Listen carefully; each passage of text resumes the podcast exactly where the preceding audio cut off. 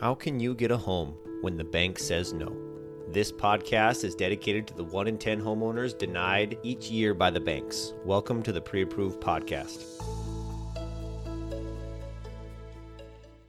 In Pennsylvania, they recently ordered a court ruling in favor of 285 tenants who were given the deed to their home because they were subject of a rent to own scam. I wish these news articles were less common than they are. This just came out here in the last week of November slash December of 2021.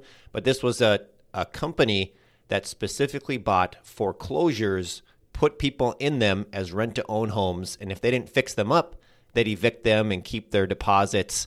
And so this is just an extremely frustrating situation for a lot of individuals. And luckily, they're getting gaining some court remedies because this company was doing this in a bunch of different homes. So just to highlight this and reinforce the different ways that you can avoid rent to own scams or what to be aware of are two things. Number one is what I call the quick nickel, and two is the slow dime.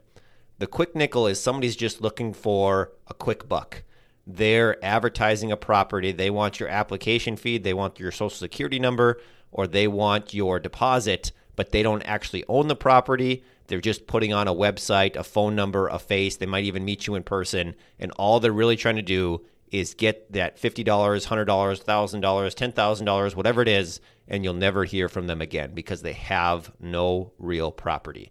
And ways to avoid this is to make sure number one, do they actually own the property? How can they prove that? Do they have the title work?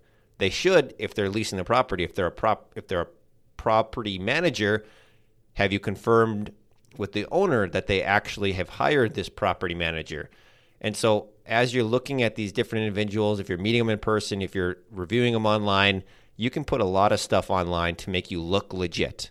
And these Ponzi schemes are really good at it. They have somebody answering the phone line, they seem cordial, they seem to know what they're talking about.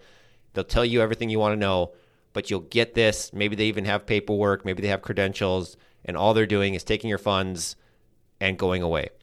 The second is what I call the slow dime. These people actually own the home, but they're they're getting you on these faulty agreements. So similar to what this rent to own company in Pennsylvania did to these 280 plus residents is they were buying these foreclosed homes, homes that needed a ton of work and they were putting people into it, giving them the option to buy.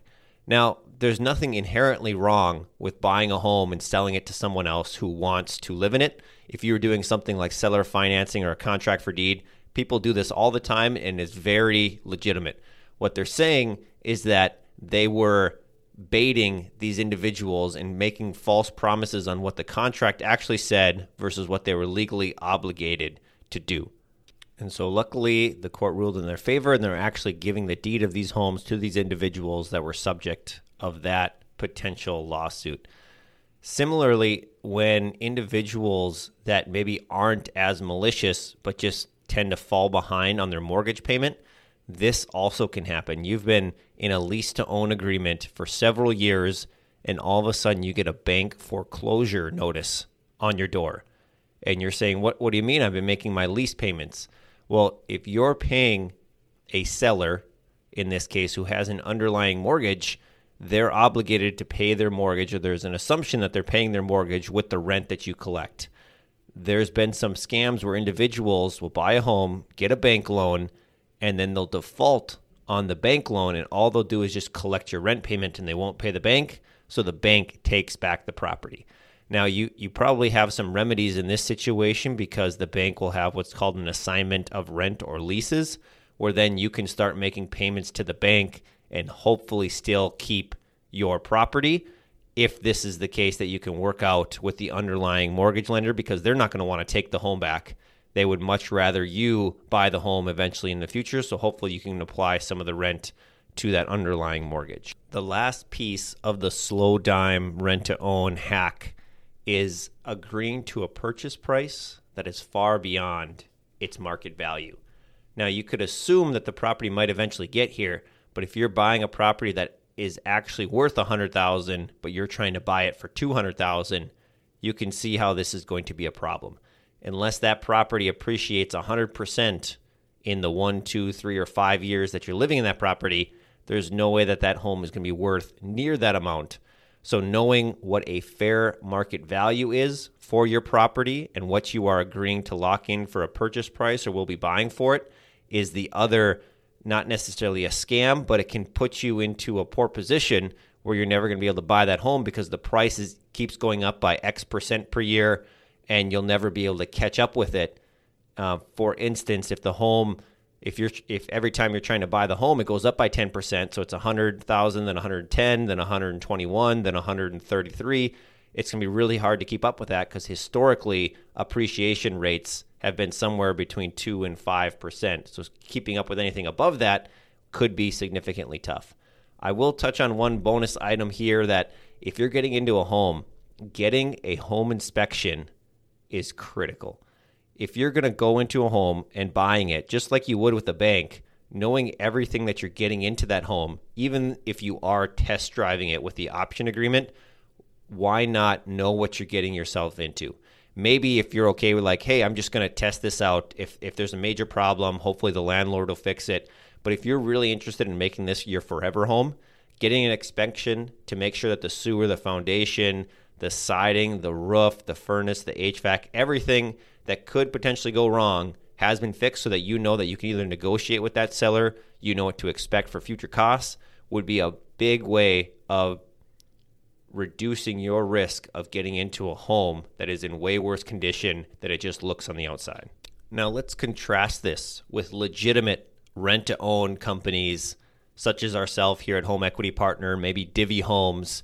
If you search for us or for Divvy Homes, you should find Google reviews, you should find Facebook, you should find news articles, you should find video testimonials of clients at the closing table, photos beyond just a website that appears to have written testimonials, appears to have different things. Can you actually call up a past customer or can you get in contact with a past customer? Do you know someone who has used this? Do you know a real estate agent, a trusted third party that could say, yep, this is a legitimate company?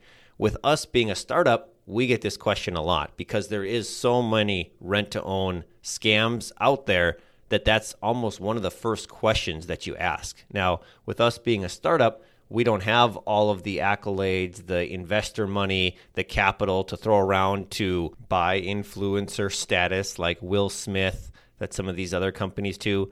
So really we just have to rely on word of mouth and referral. So we can have our YouTube, we can have our customers, we can see what people are saying about us on Google reviews. And really that's our biggest asset is making sure that you take care of customers so that they spread the word so that if you're looking online, you can find someone who has actually worked with this company. So my encouragement leaving you here today is talk with a real estate agent. They would be a great trusted advisor to know the pulse, the company, whether or not this is a good deal, can maybe provide some expertise as a leasing agent to see if this is legitimate or not, and they're free. A real estate agent is free for you as the buyer. And so I would always encourage you to go that route, find a trusted advisor, and hope today's content has been helpful to help you avoid rent to own scams in the future. Thanks so much for tuning in to this episode. You can always learn more by reaching out to us at homeequitypartner.com. Have a good day.